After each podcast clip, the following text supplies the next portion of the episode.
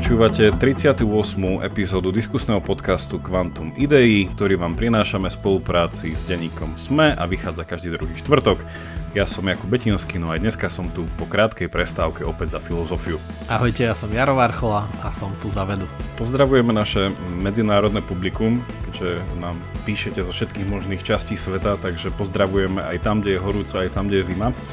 No, ja som tu, ako ste počuli, minulej epizóde nebol, ale súčasne som tu bol, čo bolo úplne, úplne super. A ak ste tú epizódu ešte nepočuli, tak si ju vypočujte. A ja som normálne, vieš čo som bol v pokušení aj rozpraviť? No čo? Pri tej epizóde, že vy ste tam v istej chvíli hovorili, že o čom to bolo? Že ako mozog reaguje na prekvapenie, alebo niečo také, že keď sa proste niečo nepredvídateľné, a môžem, že to ako keby Jakub sa tu teraz, toto.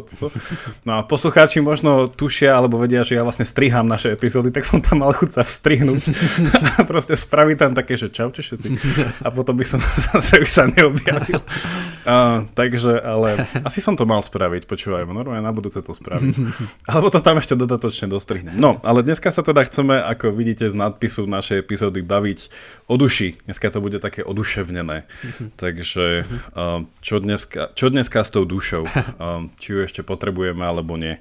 Takže, tak. Ale ešte predtým si Jakub pripravil takú malú choreografiu, a ja to tak akože načnem, čiže oduševnenie, ale nie iba zo slova žije človek, ale človek musí aj piť a konzumovať. A Jakub, z čoho ty práve teraz piješ? Jaro, dobre, že sa pýtaš. Ja práve úplne náhodne pijem z nášho podcastového mistyše hrnčeka. Vidíš to? Aká náhoda. Ktorý je krásny, nesie naše logo. A ak by ste mali záujem, tak nám napíšte buď na všetkých našich sociálnych sieťach, alebo na Quantum Idei a dáme vám tam viacej inštrukcií, ako sa k nemu môžete dostať. A teda už sa ľudia z neho tešia. Normálne je viacero ľudí, ktorí práve nás teraz počúvajú a tiež z neho pijú. Ja verím, že to takto teraz prebieha. Tak nám môžu aj poslať fotku potom ľudia, nie? Že ako z toho hrnčeka, že čo pri tom čítajú, alebo kde ho majú v rôznych kútoch sveta, kde je chladno aj teplo, ako si povedal. Tak. A ja som niekde v nejakej uputavke na tento hrnček povedal, že lepší život, teda zmení život k lepšiemu, tak napíšte nám aj nejaké svedectvo, že akým spôsobom sa to teda lepší, aby sme mali nejaké tú faktickú bázu potom k tomuto celému. Ale ešte som chcel teda dodať k tomu, že ako ste si možno viacerí všimli, máme aj ten náš Patreon a tam vám chcem iba povedať takú vtipnú vec, že ak tam pôjdete a vyberiete si nejakú úroveň podpory a vyberiete si tú správnu úroveň podpory, tak môžete súčasne dostať dve super veci. My vám pošleme tento hrnček a súčasne je tam druh podpory, kde si môžete vypočuť naše záverečné ešte také dodatky. A už tam máme dva a v jednom som sa ja snažil imitovať škótsky prízvuk, ale Jaro mi povedal, že to vyzerá ako že to je ako nacistický pochod. A v minulom epizódovom tomto závere sa snažil Jaro s Petrom diskutovať o Aristotelovi a to si určite vypočujte. Fakt to bolo také, že ja som sa nasmial. Takže budeme radi aj za takúto podporu, no a teda poďme k tej duši. Tak ja to môžem začať takou otázkou, že Jaro, kedy si naposledy rozmýšľal o vlastnej duši? A prvá tá otázka je ako, že znie, tak si to tak vtipne, ale pre mňa hneď ide na tú podstatu a hneď vystihuje to, že takto asi o sebe nerozmýšľame, ale zároveň aj hej, lebo nie, že duša je niečo také celistvé, že nerozmýšľam o svojej ruke, alebo nerozmýšľam iba o svojom mozgu, o svojom srdci, ale rozmýšľam nejako o sebe, o nejakej kontinuite svojho bytia. A teraz to je zase otázka spätne na teba, ti to vrátim. No a keď takto rozmýšľam, že dobre, rozmýšľam o tom, že čo budem robiť, a že čo ma dnes nahnevalo, alebo čo by som chcel dosiahnuť a tak to rozmýšľam o duši. Že dá sa to povedať, že to je duša? No a to je asi presne tá otázka, ktorej sa chceme dneska pobaviť, že či toto je tá duša, keďže ten nejaký cieľ toho nášho dnešného rozmýšľania chce byť asi v tom, že sa spýtať, že či vôbec tento koncept má ešte nejaký význam dneska. Či to nie je, či už dneska nehovoríme skôr o mysli, Ja som sa, neviem, či sme sa to tu spolu, alebo tiež s Peťom Jedličkom na inom nemenovanom podcaste, sa mi zdá, sme prišli k nejakému takému záveru, že dneska sa trošku už viacej o tom ľudskom vedomí rozmýšľa ako o duši, čo sa kedysi o nej hovorilo. Čiže tá otázka tak v pozadí je, že či sme dneska neprišli na nejaký iný lepší termín, alebo sme nevymysleli nejaký lepší koncept a či toto nie je iba taká, ako by to Nietzsche povedal, iba taký nejaký idol, ktorý treba rozbiť tým povestným kladivom. No. Podľa mňa je to akože to, ako jazyk vlastne formuje aj obsah nášho myslenia, čo vlastne to je tvoja téma a ty to máš rád, tak to som si vlastne uvedomil, že aj s tou dušou, alebo že či používame vedomie, či myseľ, tak tie slova majú jemne iný otieň a podľa toho nás inak frejmujú, že ako budeme rozmýšľať a o čom. Ale že asi keď povieme vedomie, tak vedomie sa spája s niečím, čo ako náš mozog produkuje, ale nie je to nejaká taká tá jednota nášho bytia. A zase povedať, že jednota nášho bytia je také zase komplikované, hej, či už akože je to pre náboženstva alebo pre niečo iné a hovoriť o jednote bytia alebo o kontinuálnom byti, to asi rovno to môžeme nahradiť tým termínom, že duša. Tak, ale zase myseľ je tiež niečo iné, že myseľ a vedomie sa spája akože výlučne s mozgom, ale duša nejako hovorí, neviem, o nejakej takej mojej celistvosti a že podľa mňa, musíme sa zamyslieť nad tým, že čo tým chceme vyjadrovať a potom možno zistíme, že ten pojem je užitočný, takže keď ho vynecháme, tak stratíme vlastne najprv z jazyka a potom aj z nášho myslenia nejaké veľmi dôležité rozlíšenie. Ja ešte domýšľam, že aké ešte nejaké slovíčka by sa mohli, teda spomíname tu myseľ, vedomie, sa mi zdá, ešte niekedy sa hovorí o racionalite, že to je tá duša, niekedy, tak potom ešte klasicky, že mozog, aj keď to už je potom iná téma. A ešte, že ešte nejaké slovo podľa teba sa dneska nahraďuje? Nahradzuje sa tým, že duša? Čo by sa tam ešte mohlo myslieť? Neviem, asi už povedať, že osoba alebo jednotlivec je niečo iné, to už je niečo iné. To je ako... Asi to už je. Lebo ja ešte mám jeden taký význam, ale ten sa nechám na neskôr, aby som neprezradil, čo si ja osobne myslím. Ale zaujímavé nie, že sa používa, že duša bicykla, že keď sa na tým zamyslíme, takže tam to tak približuje, že ako ľudia tak ľudovo to pomenovali, že duša je niečo, čo vyplňa ako to koleso bicykla, niečo, čo sa tam nafúkuje a vlastne to vyplňa a drží ten bicykel. Že to je na tom pre mňa pekná taká analógia s tou dušou bicykla, že vlastne to je iba vzduch, ale že my tú dušu nejako nafúkneme a vlastne akože vzduch sa berie, ako keby tam nič nebolo, ale napriek tomu to koleso funguje, ale je to také trochu neviditeľné, že tá duša je. Čo nás vedie k etymologickému okienku. Nejaký jingle by trebalo teraz spraviť. Etymologické okienko. Presne, že od duši, že vlastne, že to je, že prečo mňa táto otázka fascinuje v tom, že ono celá dnešná jedna vedná disciplína stojí na tom, či duša existuje alebo nie. A potom ešte ďalšie vedné disciplíny skôr takého nejakého zdravovedného charakteru tiež stoja na tom, že či duša existuje alebo nie, lebo ak duša neexistuje, tak psychológovia vlastne nemajú povolanie.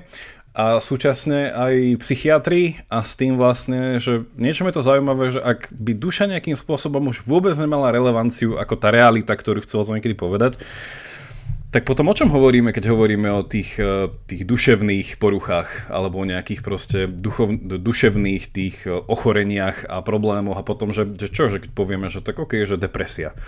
Čo má depresia s dušou, hej? Alebo také nejaké úzkostlivé stavy a tak ďalej a tak ďalej.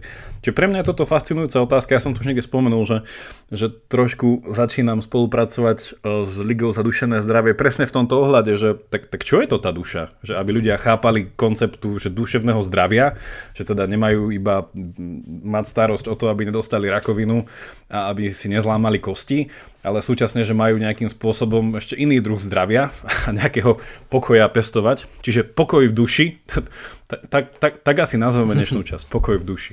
A dáme k tomu aj teda soundtrack, budeme mať aj pesničku. Ale teda k tej etymológii v krátkosti, že duša v tom slove psychológia, ktoré máme, je z gréckeho suché, čo vlastne znamená dých. Čo vlastne preto aj sa to s tým bicyklom tak často spája, že v tej duši sa videlo, že to je tá kvalita nejakej veci, ktorú nazývame život, a ten život sa chápal, ako keby bol vdýchnutý do človeka. Že to vlastne nejakej hmoty sa vdýchlo a tá hmota už nebola proste kamene a nerasty, ale zrazu z toho bol nejaký organizmus. No a toto bola vlastne tá prvopočiatočná, tá nejaká intuícia o tom, že duša je vlastne to, čo človeka nejako oživuje, a teda tam tie rôzne koncepty, teda spájajúce sa podľa rôznej kultúry, že indické náboženstva to tiež vlastne vyjadrovali cez to vdýchnutie, ale tam to bolo, že s akým božstvom sa to spája. A potom vlastne tá grécka tradícia, ako možno povieme, to dala na také dvojcestie, že jeden koncept duše razil Platón a druhý koncept duše razil Aristoteles. A podľa mňa uvidíme dnes, že o obidvoch sa rozmýšľa ešte stále, ale mne sa zdá, že jeden je lepší. Ale kto vie, ktorý to bude? Hej, možno nebudeme súhlasiť takto. Ja si osobne myslím, že určite nebudeme súhlasiť, lebo ja viem, že ty si platonický idealista. Ale tak to máš z profesie. Ty musíš veriť v dokonalú formu čísel, ktoré niekde žijú svoj život v tom číslove. Hej.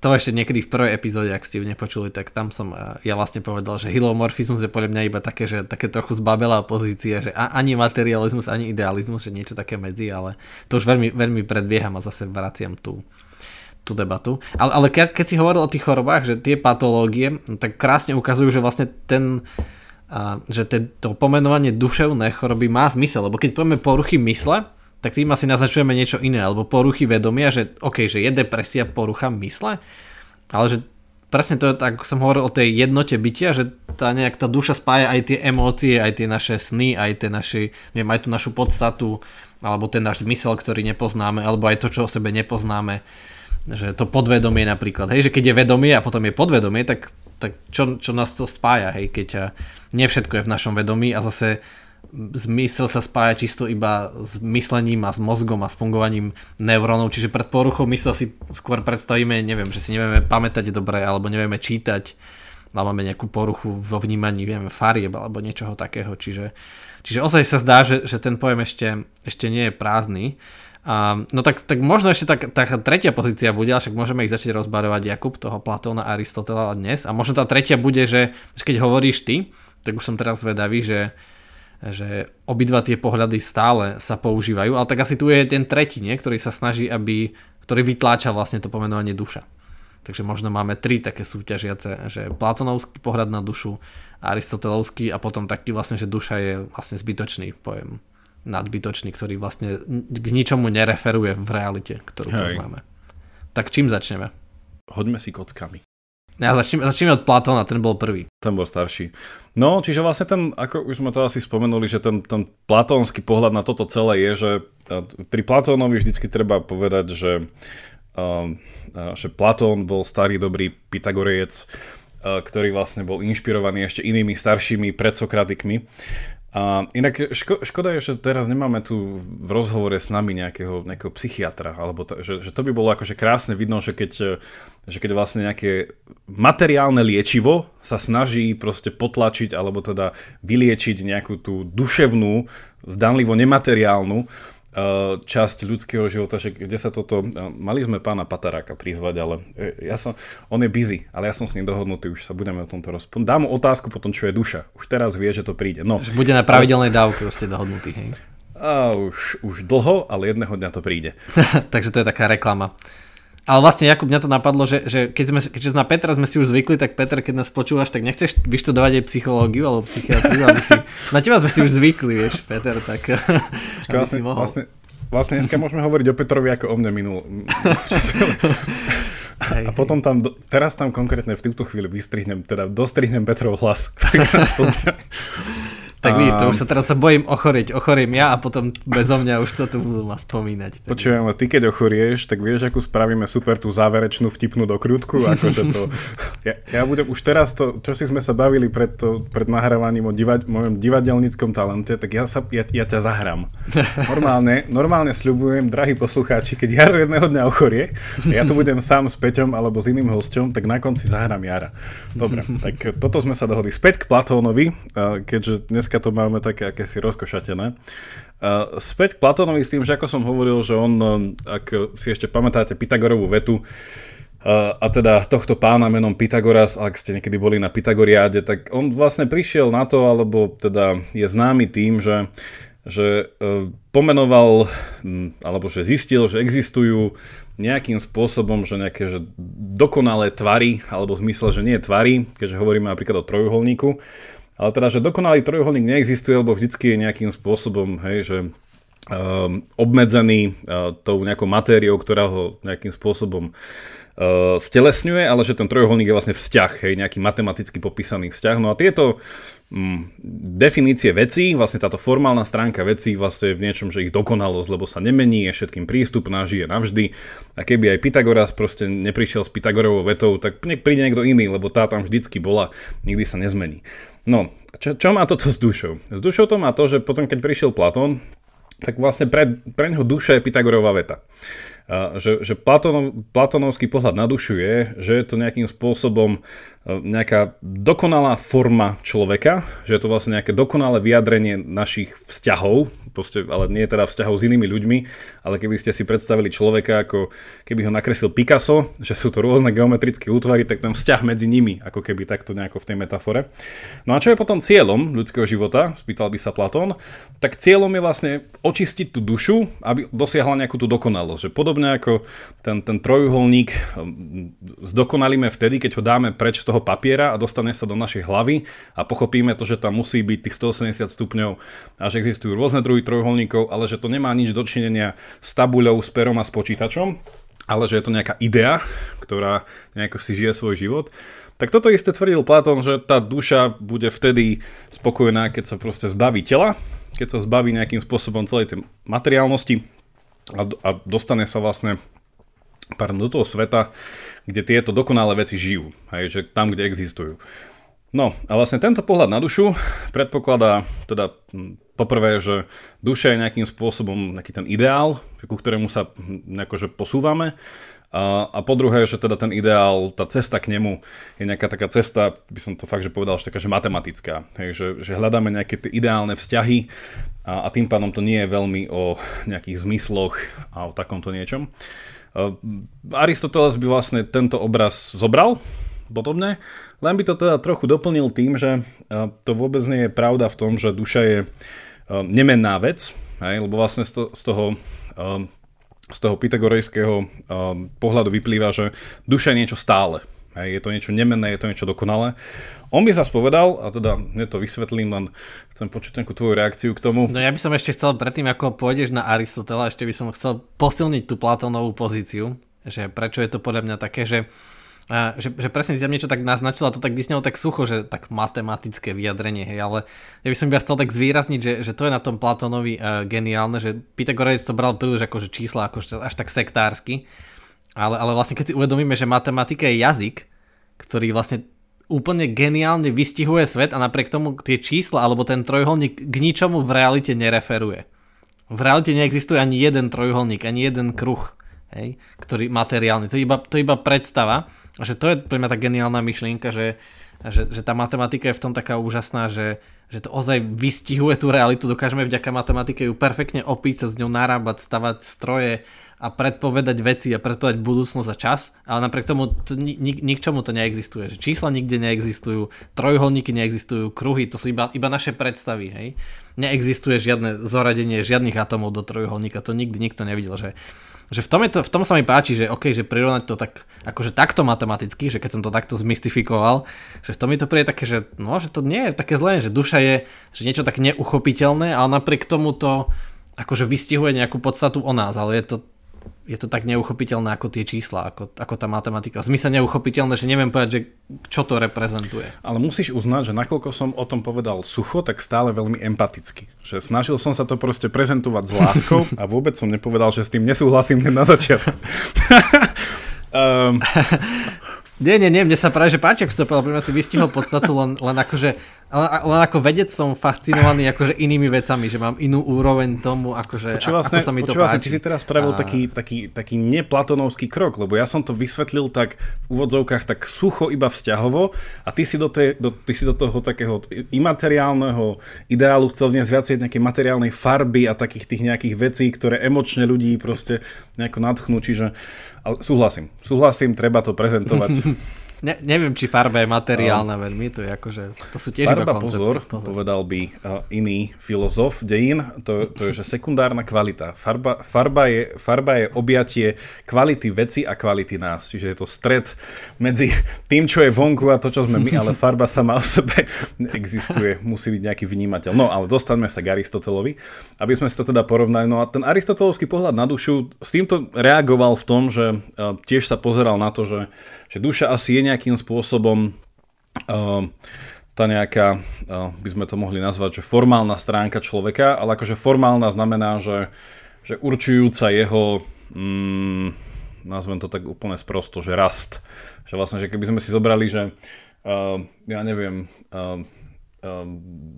ľudskú bunku alebo hociakú bunku, tak keď si poviem, že vlastne jej DNA je v niečom tá informácia, ten princíp, podľa čoho ona vie, ako má rásť. Hej? Že nejakým spôsobom, ako fungovať. Tak v niečom, že to by bola tá formálna stránka, že toto by v niečom bola tá duša, že to Aristoteles zobral, že to je niečo nám vlastné natoľko, že je to časť našej identity. No ale Aristoteles by... Je to nejaký zdrojový kód. Tak. Nejaký... Ale akože Aristoteles by nesúhlasil v tom, že Platón nevyhnutne iba povedal, že je jedna duša. Hej? A tá duša je vlastne presne takáto, tá geometrická, tá dokonalá duša, z povahy nemateriálna, teda podľa neho žijúca, teda tie dokonalé formy žijú v nejakom dokonalom svete.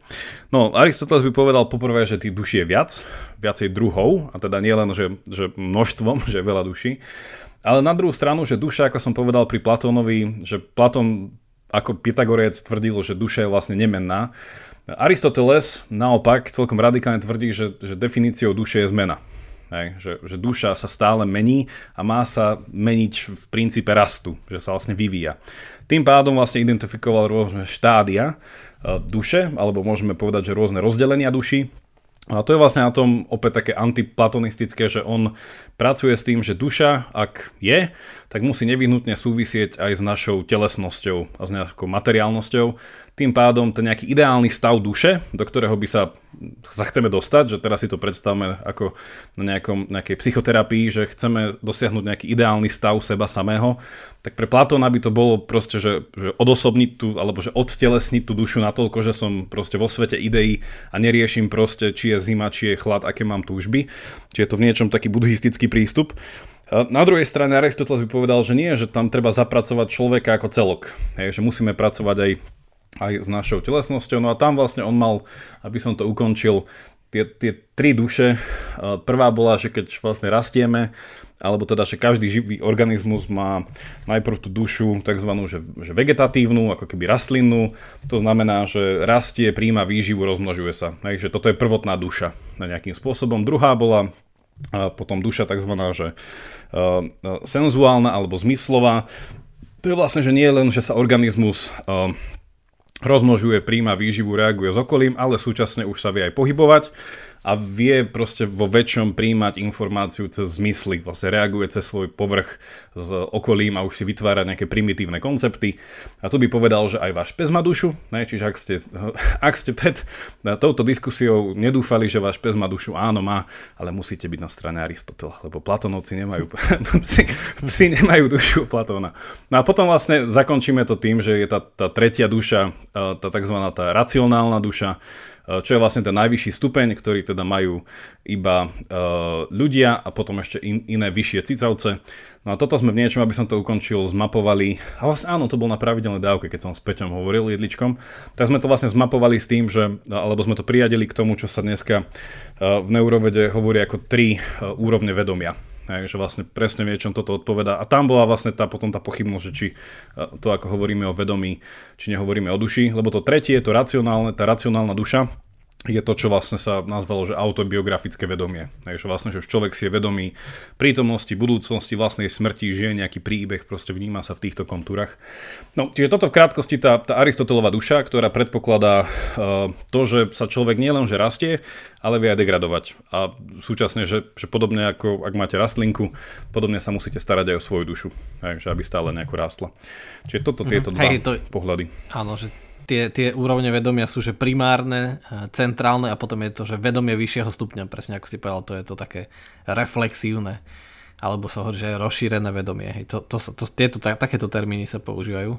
No ale ešte predtým, že ako si to hovoril, tak aby nedošlo k nejakému nepochopeniu, lebo aj ja si teraz nie som istý, že ako to myslíš, že keď si hovoril, že existuje viacero duší, tak aj v jednom človeku, v jednej bytosti, napríklad, že keď ja ako človek, tak mám v sebe aj rastlinnú dušu, aj zvieraciu, aj... Lebo však robím aj tie úrovne nižšie. A teda zvierat má tiež akože až dve duše, že má aj tú rastlinu, aj tú zvieraciu? Nie, vždycky máš ten najvyšší stupeň, lebo vlastne to je jedna duša, ktorá sa zastaví na istom, ja to rád vysvetľujem cez Pokémonov. Hej, čiže vlastne predstavte si, že ste Pokémon, tak najprv ste Pikachu, tak to máte tú prvú dušu a potom ste Raichu, to máte tú druhú dušu, ale teda, že už v tom Raichu je aj Pikachu, čiže vlastne je to tá istá duša, len ktorá sa akože vyvinula na vyššie vývojové štádium. Čiže vlastne áno, je to... sú Pokémony, čo majú aj 3. Presne, čiže vlastne človek je taký trojúrovňový Pokémon, ktorý vlastne vie ísť aj do nejakého Charizarda, že proste teraz odhaľujem zase o sebe nejaké tajomstvá. Áno, zbieral som Pokémonov, verejne sa ospravedlňujem. Ale teda, že v niečom, že, a to je tá otázka, no to je v niečom aj potom spojené s tým, že ako sme už kedysi hovorili o tom panpsychizme, že niečom je to zase spojené, že ak vieme pripísať nejakú minimálnu úroveň vedomia všetkému, hej, tak vlastne tomu pripisujeme istú úroveň duše. Aristoteles by s tým to úplne súhlasil. A tým pádom, že každá organická vec má nevyhnutne dušu. Že toto je ten rozdiel medzi Aristotelom a Platónom. Že keď hovoríme o duši Aristotela, tak vlastne čokoľvek, čo má dušu, je organizmus. Čokoľvek, čo nemá dušu, je... Čo je lepšie slovo? Anorganické, neorganické, nežijúce. A tam vlastne by bol ten, že keď sa ľudia pýtajú, že ja som sa teraz pýtal nášho profesora na nejakú takú jednoduchú odpoveď na toto, lebo však to sú tie staré koncepty, ktoré už dneska nechápe nikto, že čo bola tá nejaká prvotná otázka, čo viedla ľudí kedysi 2000-3000 rokov pred nami k tomu, že začali rozmýšľať o duši, že či má niečo dušu, tak vlastne vtedy tá odpoveď, ktorú som dostala, podľa mňa je geniálna vo svojej jednoduchosti, že duša je rozdiel medzi niečím živým a neživým. Hej? Že to, čo je živé, má dušu a to je otázka, že ako dneska chápeme rozdiel medzi živým a neživým. Hej? A potom, že na akých úrovniach sú rôzne organizmy, ako sa proste rozlišujú a tak ďalej. Môžeme teraz hovoriť, že aký druh duše má vírus a tak ďalej. Ale v princípe teda podľa Aristotela a neoaristotelianov čokoľvek, čo je živé, hej, musí mať nejaký druh duše. A tým pádom je hrozne veľa duší na svete. No to dáva zmysel aj prečo sa to spájalo s tým dýchom, lebo keď človek vydýchne, tak akože vydýchne dušu, lebo posledným dýchom sa vlastne stáva neživým. Čiže keď je to rozdiel medzi tým živým a neživým, tak akože v momente, keď zomrie, keď poslednýkrát vydýchne, tak vlastne stráca dušu. Čiže to potom sedí s tým, že vlastne vydýchne dušu, že jeho duša stúpa. Je aj taký crazy film, ktorý na Netflixe, akože hrajú tam dvaja známi herci, a veľmi známy, zabol som ktorý, ale je taký, že nízkonákladový film o tom, že to namerali, že keď ľudia umierajú, tak vlastne z nich odchádza duša, oni to namerali a potom sa o tom bavia a vlastne dôsledok toho je, že ľudia páchajú veľa samovrážd, lebo sa neboja už zomrieť. A akože je to taký jednoduchý, ale taký film na zamyslenie. Počkaj, to je ten film, odkiaľ pochádza to, že duša má 24 gramov? Neviem. Možno.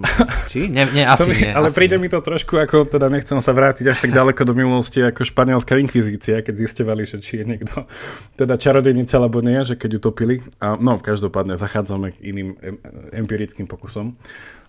Ale inak super si povedal, ak to možno doplniť, lebo presne ten druhý opak toho, že tá intuícia, že čo je to duša, že keď niečo živé, neživé a keď sa pozeráme na začiatok akože nejakého života, hej, na druhú stranu aj ten koniec je presne v tomto výpovedný, že ja už keď som študoval filozofiu a zomrel mi starý otec, že ja som si inak toto úplne, no teraz zase odhalím o sebe, že ja na pohrebe rozmýšľam veľmi filozoficky, že keď sa pozriete proste na mŕtvého človeka, hej, tak vlastne, že už tam duša nie je, hej, v tomto kontexte, ako o duše hovoríme. Ale stále poviete, že je to ten človek. Hej, stále by ste ho nenazvali iným menom. Stále by ste povedali, že však to nie je iba nejaký kadáver, ktorý teraz ideme rozpitovať, že to nie je iba kus niečoho. Hej, že stále poviete, že je to človek, ale súčasne to, čo sa na tom človeku zmenilo, je, že už nemá dušu, že nežije. Hej. A čo tá duša v ňom robila, ten život, ktorý v ňom robila, bola presne to, že nejakým spôsobom ho uschopňovala byť sebou, že nejakým spôsobom držala ten celok pokope, lebo ako náhle duša odišla, tak sa to telo rozpada. Hej? Že vlastne keď som na začiatku hovoril o tom, že ten Platón a Aristoteles vnímali dušu že formálne, hej, tak je to v niečom tá myšlienka toho, že keď tam tá duša nie je, tak sa veci rozpadnú, že to drží pokope, tú formu, hej, človeka. Ale forma, ako ja to rád hovorím, to nie je ako bola tá metafora s tou dušou v bicykli, že je to nejakým spôsobom vonkajší obal a vo vnútri je vzduch. Čiže dušu si treba predstaviť skôr ako korene, že je to vlastne prenikajúci systém, že duša je skôr štruktúra ako nejakým spôsobom vonkajší obal. Hej? Že to vlastne by táto metafora nesedela.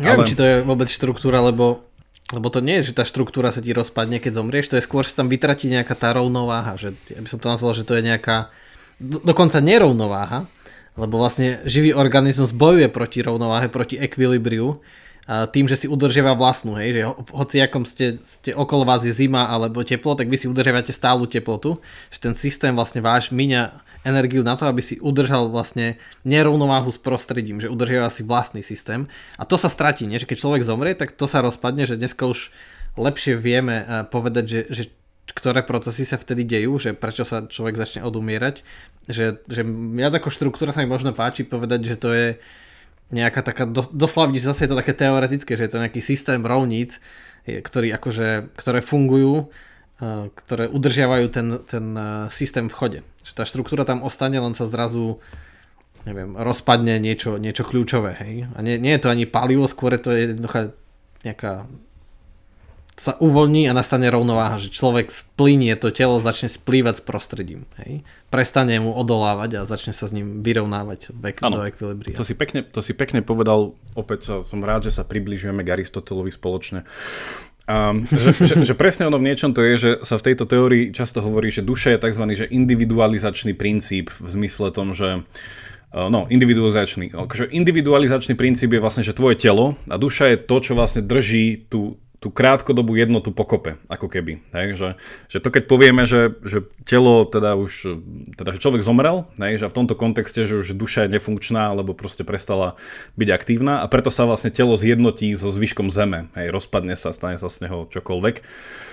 A to vlastne preto, že to stratilo tú jednotu, hej, že to vlastne ten jednotlivec, ktorý tam bol a to, čo ho udržovalo tým jednotlivcom, bola tá duša. A ono, Wittgenstein má na to takú peknú vetu, keďže Wittgenstein, ak neviete, bol tiež mystiše. A o tom sme sa síce už párkrát rozprávali, ale keby ešte žil, tak dostane hrnček. Bohužiaľ, už... No, čo keby sme ho poslali, že in memoriam.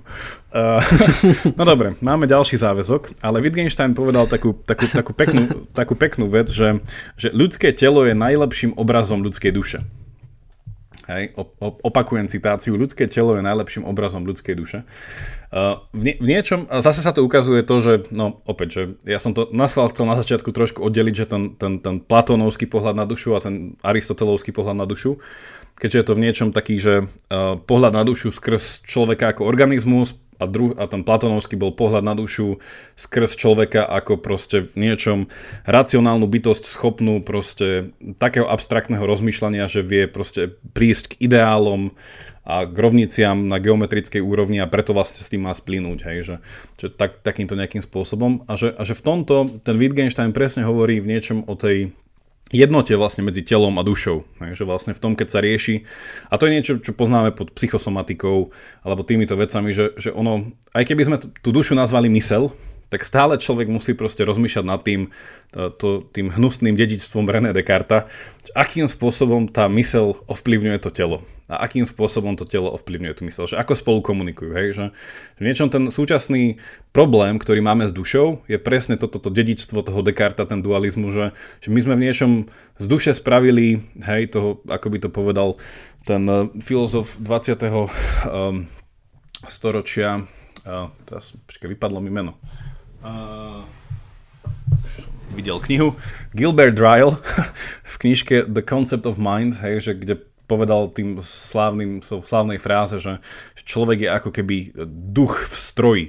Hej, the ghost in a machine. Že vlastne ľudia, že sa v súčasnosti vnímame cez všetky tie futuristické filmy, ktorých ste videli na Minďar, že vlastne človek je naozaj ten software v nejakom hardveri, že je to ten vodič toho auta a teda to telo nejakým spôsobom je tu neidentifikuje človeka až tak. Hej? A preto vlastne v niečom ten Wittgenstein bol taký, že anti toto smerovanie, keď vlastne povedal, že ľudské telo je najlepším obrazom ľudskej duše, lebo v niečom tam presne ide o tú nejakú tú jednotu týchto vecí.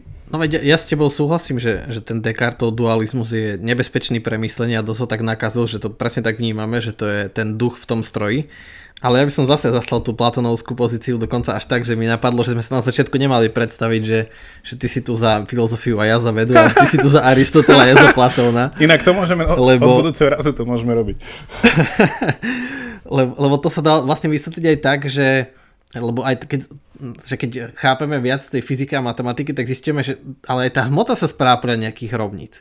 Nie, že tá hmota sa správa podľa nejakých rovníc, ale cez kvantovku vieme, že tá hmota ani nie je až tak hmotná, ako sme si predstavili, že to je nejaká gulička, ale že ona je vlastne iba nejaká rovnica. Ona je nejaká vlnová funkcia a tá mi hovorí, s akou pravdepodobnosťou kde je. Že nakoniec že sa to dá buď premeniť na to, že všetko je iba jedna myšlienka, že vlastne tá hmota nie je taká, že tá hmota je vlastne taký chaos, keď sa pozrieme do toho tela a že čo sa tam deje, keď zomrie a tak ďalej, ale že stále všetky tie častice za tým chaosom je znova nejaký ten platónovský svet, nejaké rovnice a funkcie, ktoré im hovoria vlastne, že kde sa majú pohybovať s akou pravdepodobnosťou, aspoň podľa našich najlepších súčasných vedomostí. To tak vieme, že neviem, že mne to príde také... Hej, ale chápem, že ten aristotelovský pohľad je taký fajn, ale mne príde taký, že že buďme ešte odvážnejší znova a že povedzme, že to je celá iba myšlienka. Mne sa páči, že tento spor Platón a Aristoteles sa v podstate dostáva na istej úrovni do sporu, že fyzika versus biológia. Čo verím, že tento konflikt nie je nový, ale akože v niečom je veľmi dobré pozorovanie toho Descartesa. Ono na to poukázala z toho, čo ja som sa prvýkrát o tom teda dočítal cez, asi som mu spomínal, Mary Midgleyovú, jednu filozofku britskú, že ona tak vtipne povedala, že to, čo nám René Descartes nechal, je obsesia s mysľou. Že on vlastne povedal, že proste myseľ a telo, alebo myseľ a hmota, alebo nemateriálne a materiálne. No a všetci nejakým spôsobom, tým pádom, že on povedal, že to, čo človeka definuje, je tá myseľ, tak všetci mali obsesiu s mysľou. Ale že to, čo ona povedala, je, že no ale nikto sa nevenuje vlastne tomu, že čo to je tá matéria. Že my to berieme ako také úplne, že jednoznačne, že jasné, že čo je hmota. No hmota je to, čo nie je myseľ, hmota je tá vec. Nejaká vec, tá materiálna, a už si človek tu predstavuje to ťažké, keď ti padne na to, môže do toho kopnúť, proste je to špinavé a neviem čo nejaké. Ale že, a ona hovorí, že toto je celý ten problém, že ten post-Descartovský svet vôbec nepremýšľa nad tým, a teda tam kvantová fyzika spravila akože veľký boom, vlastne, že čo to je, hej, tá matéria, tá hmota. A v tomto akože aj Platón, ale aj Aristoteles, ty si šťastí tiež už tam proste dal aj taký ten aristotelovský pohľad, lebo vlastne on po Platónovi prišiel s tým, že keď vlastne rozmýšľame koncepčne nad tým rozdelením, že je nejaká duša, nejaká hmota alebo nejaká forma, nejaký obsah, tak v niečom tá hmota, keď ideme úplne do nejakej najmenšej alebo do nejakej najstaršej jej podoby, hej, a tým sa myslí to, že ju deformalizujeme. Že čím viacej sa snažíme predstaviť hmotu ako bez tváru. Hej, a ideme ďalej. Ideme opäť, že v tej metafore chaosu a poriadku do čistej anarchie. Hej. No a Aristoteles sám má taký koncept a volá sa to, že teda v stredoveku to nazývali matéria prima, alebo že primárna hmota, o ktorej Aristoteles tvrdil, že je nehmotná. Hej. A to opäť, že nevyhnutne logicky, keď nikto tam nikdy nebol. Hej. Že nevyhnutne, a toto je vlastne, že opäť, že to čistá potencialita. A čistá potencialita musí byť nehmotná, lebo hmotnosť je už proste aktualizácia istého potenciálu v tomto zmysle. A tam je presne tá otázka potom, že ale nestretli sme sa v nejakej jednote? Hej, že ak čistá potencialita je proste, že... No a toto je v celom tom zaujímavé, že akým spôsobom tieto dve veci sa spájajú. No len to, že to je... Áno, že tak sa to asi mohlo niekedy zdať, lenže ty keď ideš na ten najmenší level, aspoň čo zatiaľ vieme, tak to, že tá realita na tom najmenšom leveli hmoty je predsa diskrétna. že tie najmenšie kustičky hmoty, že nie sú to nejaké konkrétne častice, napríklad, že takýto kvark, hej, takýto up kvark, down kvark, hej, ktorý má nejaký konkrétny náboj a nám sa zatiaľ javí, jasné, že sa to môže rozpustiť ešte na nižší level, a nám sa javí, že to je také diskrétne, že skôr to pripomína také kocky Lega, že možno niekedy si to predstavovať, že keď poďme na nižší level, tak nájdeme jednotu, že jednoliaté častice, ale oni sú v skutočnosti rôzne a je ich dosť veľa, tých rozličných akože všelijakých fermionov, bozónov, hej, že my akože, väčšina ich je strašne nestabilných, čiže viac menej okolo sú hlavne elektróny a protóny a neutróny, a aj tie protóny a neutróny sa skladajú z kvarkov, ale že to je také zaujímavé, že predsa je to nejaká takéto diskrétne, hej, že takéto skladačky a z nich sa potom všetko skladá. Že nie je to úplne také, že sa to zlieva. Ale som sa povedať ešte k tomu sporu, ale tak teraz sa ospravedlňujem biológom, ale že keď to je spor fyziky a biológie, tak všetko naznačuje tomu, že biológia ťahá za kratší koniec, lebo už len tým, ja akože učím aj na Univerzite Komenského biofyziku práve, čiže že čoraz viac vieme, alebo teraz sa začína aj odbor kvantová biológia, že čoraz viac biologických dejov vieme vysvetliť cez fyzikálne modely. To znamená, že to vieme rozložiť na častice a opísať to silami a interakciami akože na úrovni fyziky.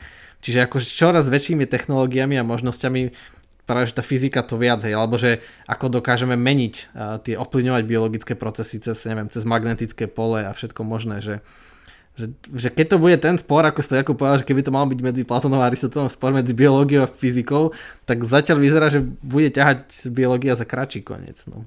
Ja som vedel, že sa ti to bude páčiť. Hej, ale akože, lebo ja nad tým akože presne takto rozmýšľam a, akože, a tiež tam vidím presne také toto preťahovanie toho lana. A otázka je, že teda vždy sa v istom bode to lano dá tak preťahnuť, že už to chudáci, tí biológovia nezoberú. A teda už prehrá to navždy. A hej, že v tomto je to akože zaujímavé sledovať tú interakciu, lebo však keby sme už naozaj že išli do tej fázy tej nejakej metafyziky, alebo teda, no, že nevyhnutne musíme prejsť aj nad tú fyziku, že proste to berieme čisto koncepčne a tú empíriu necháme stranou, tak to je to zaujímavé, že Aristoteles napríklad by nikdy nepovedal, že existoval stav, kde bola iba čistá proste potencialita, hej, že by to všetko bolo zliaté v nejaký, že ja si tú čistú potencialitu proste predstavujem ako od nevidím do nevidím, alebo že nekonečný celok, hej, ktorý nejakým spôsobom, že opäť, že nie je rozlíšený na nič, že môže to byť všetko, ale nemusí to byť nič, že takéto niečo. Ale že on opäť akože tam je zase, to už ideme už sme opäť na hranici mystiše, ja si dovolím teda pripiť z pohára príležitosť. A sme na hranici mystiše, kde aj Aristoteles priznáva, že vlastne v niečom ten jeho pohľad vlastne predpokladá niečo, že stále na pozadí tejto všemožnosti, hej, toho čistého potenciálu, tam musela byť už nejaká aktualita. Hej, už tam musel byť nejaký usporiadávací prvok, hej, že už tam muselo byť niečo, čo to vnímalo ako možnosť. Hej, lebo podstate to, že to bola možnosť, to je len preto, že to bolo z pohľadu nejakej možnej aktualizácie, to je možno. No, čiže každopádne, že toto je na tom zvláštne divné, to asi sú otázky, na ktoré neviem, či niekedy dostaneme odpoveď. Ale že tá duša, keby som toto teda chcel preklopil k tej duši, že z tohto nejako vyplýva. Hej, že tým pádom pre Aristotela duša vlastne bolo niečom, že keby sme chceli použiť nejaké slovo, nejaké sloveso k duši, hej, tak vlastne by to bol nejaký self-development, hej, nejaký že vývoj, hej, alebo že pracovanie na sebe, nejakým spôsobom, nejaká kultivácia. Čiže vlastne duša ide v niečom ruka v ruke s kultúrou, ako keby tak, že vlastne, že duša predpokladá rast, ktorý ale nie je automatický, hej, že nie je to niečo. A opäť, že to nejakým spôsobom reflektuje, že v akom svete ju vnímam, hej, tú dušu. A vedel by si, Jakub, narýchlo povedať, že ako si to vtedy myslel, lebo mňa to teraz akože zaujíma, akože niečo asi tuším z toho, čo si hovoril, že ako sa dnes, že cez dnešný jazyk a dnešné veci používa práve tá platónovská alebo aristotelovský pohľad na dušu, že ako dnes sa o tom hovorí? Nuž, Aristotelovský pohľad, aj platónovský pohľad, obidva našli svoje miesto v hociakej, a teraz to poviem úplne že neutrálne, že ideológii alebo svetonázore, ktorý predpokladá večný život alebo život po živote. Čiže vlastne to je koncepcia duše, a teda k tomu sa chcem dostať o chvíľku, že vlastne že podľa mňa že existuje lepšie slovo ako duša na to, čo to vystihuje. A súčasne vlastne ten idealizmus je teda, že keby sme zobrali ten platónovský pohľad, čisto rídzi, ktorý teda je odčistený od hociakého náboženstva, tak to je vlastne posthumanizmus, ide veľmi týmto platonovským smerom, že je to vlastne, že to, čo oni chcú nejakým spôsobom dosiahnuť, to, kde vlastne vidia umelú inteligenciu, lebo zase je to o tej inteligencii a to, že je umelá, to znamená, že či už prirodzené telo, neprirodzené telo, na tom nezáleží. Takže nejakým spôsobom tam ide proste o vybudovanie tej inteligencie, ktorá z princípu vie byť... Akože duša, ktorá nie je viazaná presne na hmotu, tak, že čisto iba princíp je myšlienka. Okay. A potom ďalšia... A teda kresťanstvo a náboženstvo podľa teba sú viac také aristotelovské? Ako ktoré? Že napríklad, že ja osobne používam také pravidlo pravej ruky, ktoré je z definície nepresné, ale by to bolo také, že čím viac na východ ideš, tým viac stretneš Platóna, čím viac na západ ideš, tým viac stretneš Aristotela. Lebo akože pre mňa tým, že filozofia keď vznikala v Turecku, aj v Malej Ázii, že odtiaľ vlastne máme Pythagorejcov a týchto ľudí, no a vlastne tam bol to ten kontinent, kde bolo bližšie India, ako nejakým spôsobom Taliansko, ale vlastne tá prvotná grécka filozofia bola proste taliansko-grécka. Takže vlastne my ešte u Platóna máme, že Platón bol ešte, že Aristoteles to už potom nechal viac, ale že Platón ešte stále verí v reinkarnáciu. Hej, že u Platóna je že čistá reinkarnácia prítomná na očisťovanie tej duše. To je možno pravda a sa mi to páči, lenže zároveň to vzniká taký rozpor, lebo ten západný svet zase prebral tú platónovskú matematiku a na nej postavil vlastne vedu a teraz akože to máš v jednom, že jednak sa v tom myslení humanitom a filozofickom možno viac priklonili aj cez kresťanstvo a cez Akvinského a Alberta Veľkého k Aristotelovi, ale zase tá matematika, ktorá celý čas bola, je vlastne platónovská. Že vlastne, to je také, že hovorím, že to ma tak šokovalo, že asi prvá verejná prednáška v Oxforde, čo som počul, tam nejaký matematik ho povedal, že každý pracujúci matematik dnes je platonik. Lebo musí byť. Musí byť. Verí v objektivitu a v realitu čísel. Áno, a nielen v realitu, ale ich v idealitu. Presne, idealitu. Čiže to je taký ten rozpor. Áno, ale tak opäť, že to je akože spor dávno dávny, že ľudia hľadali veci, ktoré sú nejakým spôsobom stále, nemenné. No otázka je, že či to nájdeš vlastne v nejakej vyššej úrovni abstrakcie, ktorá je definovaná, že už tam vzniklo slovo rovnica, funkcia a tieto veci, že to my iba dneska to tak technicky používame, ale akože to sú tie veci, že to je abstraktný vzťah, ktorý niečo definuje, hej? Že to, že my, akože, že to bolo, kto to povedal, že potrebuješ k celej matike, potrebuješ že tri veci, potrebuješ bod, no že vlastne, že definuješ ju 3 bodmi. Máš 1 bod, 2 body máš priamku, 3 body máš vlastne XY a 4 body máš. Čiže vlastne, že na celú matematiku, že to sú v niečom, že primitívne koncepty, z ktorých vieš vystavať proste už geniálnu vec. Že tento reduktivistický pohľad k tomu. No a potom, že opäť, že ten konflikt bol, a ja to naozaj, že veľmi rád volám konflikt fyziky a biológie, lebo potom prišiel Aristoteles, ktorý nebol až tak akože matematicky zdatný, musíme si povedať, i keď teda študoval u Platóna, takže tú geometriu vedel. Ale že on naozaj, že bol ten, ktorý robil tie pitvy, hej? Že bol ten, ktorý sa proste pozeral na to, že kde to tlčie, kde to tečie. A vlastne tam bol ten spor. A že podľa mňa, že tento spor nie len, že je dobrý, ale má byť a podľa mňa v niečom bude... Že tá povaha toho sporu si vyžaduje to, že sa nedá nejako jednoducho sklbiť. A nemyslím si, že človek by mal akože zostať na tej úrovni, že ja som Platón, ja som Aristoteles, lebo však ono, akože Aristoteles niečom prebral Platóna, hej? Že ak by sme išli do toho, tak ono dá sa veľká časť Aristotela zredukovať na Platóna. Na druhej strane, že ten Aristoteles prebral z toho Platóna to, čo bolo menej náboženské. Hej, že tam sa akože dodáva ten dôraz na to, že v niečom, že lebo Pythagorejci boli náboženská sekta, hej, a vlastne potom Platón to trochu očistil, hej, ale stále to proste malo tie náznaky. Aristoteles to ešte viac očistil a stále to malo tie náznaky a tak ďalej. Čiže v tomto celom, akože podľa mňa, no, že i keď to hovorím, preto je pravidlo pravej ruky, že dá to na východ, západ je také divné, lebo my sme tu proste taký mix všeho všudy, že povedať si, že my tu nemáme žiadne východné vplyvy, by bola úplná somarina.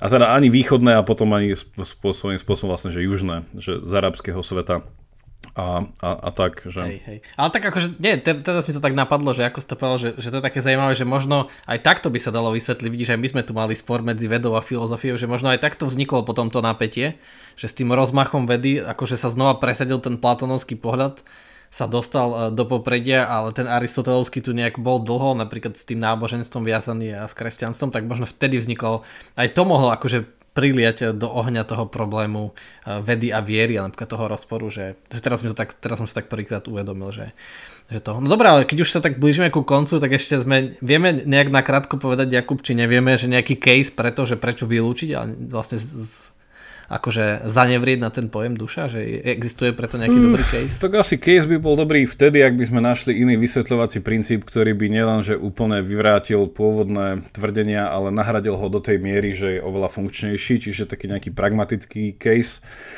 Akože ja si osobne myslím, že dá sa argumentovať v prospech to, že duša je už na dneska nejakým spôsobom úplný historizmus, či ak sa to volá, s tým, že ju budeme spájať nevyhnutne od prvého s náboženským konceptom, že duša vlastne vyjadruje nejakým spôsobom dočasnú večnosť, že vlastne že duša je tá dočasná forma večnosti, že ak by sme to takto poňali. Tým pádom sa dá spraviť akože argument voči tomu, že nevyhnutne ak sme v sekulárnej dobe, tým pádom dušu musíme dať preč a tým pádom musíme zobrať niečo iné, čo zoberieme Descartovskú myseľ. A tam potom nevyhnutne čelíme potom tým otázkam, že ja keď zdvihnem ruku, že akým spôsobom to moja hlava povedala mojej ruke a či to bola bla bla bla. A tam je otázka opäť, že slobodná vôľa, determinizmus, bla bla bla. Čiže toto je akože jeden ten smer, kde sa dá tá duša úplne akože odpísať. Na druhej strane mi napadá, čo tak asi by bolo ešte opäť, že podobný nejaký reduktivistický argument, že proste, že duša nemôže existovať, lebo svojím spôsobom duša je vnímaná nemateriálne, celý svet je materiálny boom. Takže aj to by sa dalo nejako v tom, že to je takýto vlastne spor, že mysel mozog, že ani mysel vlastne neexistuje. Takže... Hej, akože, ja by som chcel povedať, že pre mňa, že aj ateista môže používať termín duša, lebo je užitočný, ako sme videli, že keďže ho nevie ničím iným nahradiť, a čiže keďže tiež si uvedomuje nejakú kontinuitu a celistvosť bytia, nejaký takýto holistický pohľad na seba, tak vlastne ten pojem duša je užitočný, ale presne tak, že môže sa spájať s nejakým náboženstvom alebo s nejakou vierou, ktorú akože on nemá a ktorá je vždycky nejakým skokom do nej známa, lebo sa nedá dokázať. A tak ako ani ateizmus, ani viera sa nedá dokázať, tak vlastne niekto si vyberie jedno, niekto druhé, tak, ale ten pojem stále môže mať zmysel, že keď ho zanevrieme, tak stratíme nejaký dôležitý pohľad na tú jednotu. Áno, presne. A podľa mňa to slovo jednota je tu akože v niečom kľúčové, že akým spôsobom spojiť dve zdanlivo, alebo že viditeľné iné veci, že človek vie do niečoho kopnúť, ale súčasne vie niekomu vynadať. Sú to dva agresívne prejavy, ale sú inej povahy. Hej? Alebo že viem na niečo myslieť a niekomu niečo povedať a súčasne viem k nemu prísť a niečomu spraviť. Že ako zmieriť tieto ako keby dve veci naozaj, že jedno je to materiálne, nemateriálne. Hej? Že jedno sa zdá byť telo a druhé sa zdá byť niečo nie telo. A čo to je to? Že ako, a mne sa akože páči v tom, že moje odporúčanie, alebo že niečo sa páči používať namiesto, teda že ak by človek mal veľký problém so slovom duša, čo ja nemám, keďže sa dá vysvetliť nejakým spôsobom, takže to nie je úplne že náboženský termín, ale súčasne necháva otvorené proste možnosti širšie interpretácie. Že mne sa páči vlastne, že ten termín, že keby už niekto chcel zanevrieť na dušu, tak nech používa to, čo v angličtine poznáme pod slovičkom, že self, čiže vlastne nejaké to vlastné ja. Je to, čo v latinčine máme pod slovom ego. A to je vlastne tá intuícia toho, že čo je moje ja. Tak moje ja je viac ako len moje chodiace ja, ale je to súčasne aj ja, ktoré vie, kam ide. Hej, že a táto nevyhnutná nejaká jednota toho človeka je vlastne to, čo tá duša chcela vždycky povedať. Hej, že ako sme hovorili ten obraz toho, že keď ste mŕtvi, tak ešte o vás hovoria, že ste to vy, ale to je proste už také, že sa strácate. Hej, že neviem, to predsa v nejakom filme, že človek sa rozpadne úplne. A na druhej strane, že keď ešte nie ste vy, hej, tak vlastne v ktorom bode sa stanete vy? Tak vtedy, keď vlastne nejakým spôsobom sa začnete vyvíjať ako vy. Hej, že je tam tá nejaká vitosť, tá nejaká jakosť v tomto celom. No a tam vlastne ten koncept toho nejakého sebavnímania je akože veľmi dôležitý v tom, že presne je to taký ten spájajúci prvok, ktorý je nevyhnutný a my to teraz vlastne tiež, my kolegovia z Komenského vieme, čiže my na bioetike tiež, že nie na biofyzike, my, ktorí teda máme radšej tú biológiu, že tiež že tie otázky toho, že keď diskutujeme tam takú rámcovú tému, že čo je to byť osobou, hej, so všetkým proste tými právnymi a morálnymi privilegiami, ktorý tento status akože vnáša, tak v niečom je, akože to je presne tento dualistický konflikt v niečom, že niekto by mohol tvrdiť, že byť osobou je nadstavba na telo.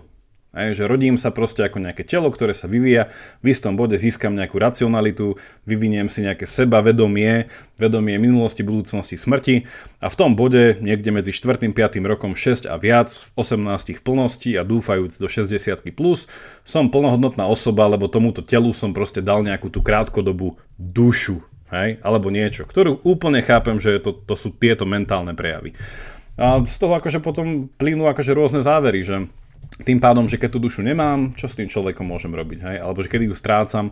A to je niečo opäť ten dualizmus, že ako keby to, kým som, hej, je to racionálne a to na tým telom nezáleží. Čiže aj ten koncept vlastne tej ľudskej osoby, že tej ľudskej identity, že kto som, že do akej miery tá moja telesnosť a tá moja nejaká mentálnosť sa prepájajú, dajú sa dať, že opäť aktuálna otázka, nikto nepovie slovo duša, hej, ale v niečom presne je to, že kto som, čo je to moje ja.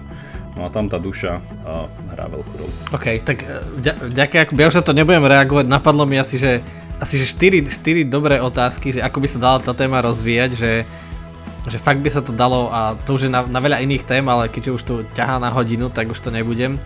Iba vám znova pripomeniem, že môžete tie hrnčeky, lebo tie hrnčeky chcem k tomu povedať jednu vec, ktorú som sa teraz dozvedel, ktorú vlastne som sa mohol dozvedieť už dávno, ale som si uvedomil, že vlastne aj Jakub teraz z toho hrnčeka a z toho, keď aj vy z nášho hrnčeka podcastu budete piť vodu, ktorá je v skutočnosti staršie ako slnečná sústava. A že to je celkom úžasné, nie? Že hoci kedy sa napijete vody, tak vlastne tá voda vznikla skôr ako vznikla slnečná sústava. Že ten vodík s tým kyslíkom sa spojil skôr ako vzniklo vôbec slnko a zem. A to je pre dosť šokujúce, akože väčšina z tej vody, niektorá vznikla aj neskôr, ale to je na tom šokujúce, že vlastne tá voda je taká stará, že ona vlastne je tu, on sa točí.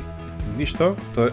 Preto je ten hrnček mystíše. Tento zážitok zažijete iba, a to je tak podobné ako memečko, čo sme mali teraz na Instagrame, kde bolo ešte dodané, že v každej vode, ktorú pijete, bol kedysi vymačaný z Mozartu. Tak. Takže aj to takže je nielen to. Aj to je pravda, lebo tých molekúl je hrasne veľa, keď si to rýchlo prepočítate. Ale to sa z iných hrnčekov akože nestane, to iba z nášho hrnčeka, iba my máme takú vodu, takú akože predgalaktickú vodu, alebo ako to nazvať, akože. Takže tak, hej. Dobre, tak vďaka, že ste nás počúvali a spolu s nami sa zamýšľať nad sporom Platóna a Aristotela, fyziky a biológie. A tešíme sa na vás na budúce o 2 týždne. Majte sa pekne. A vďaka, že ste boli s nami pri tejto oduševnenej diskusii. Majte sa.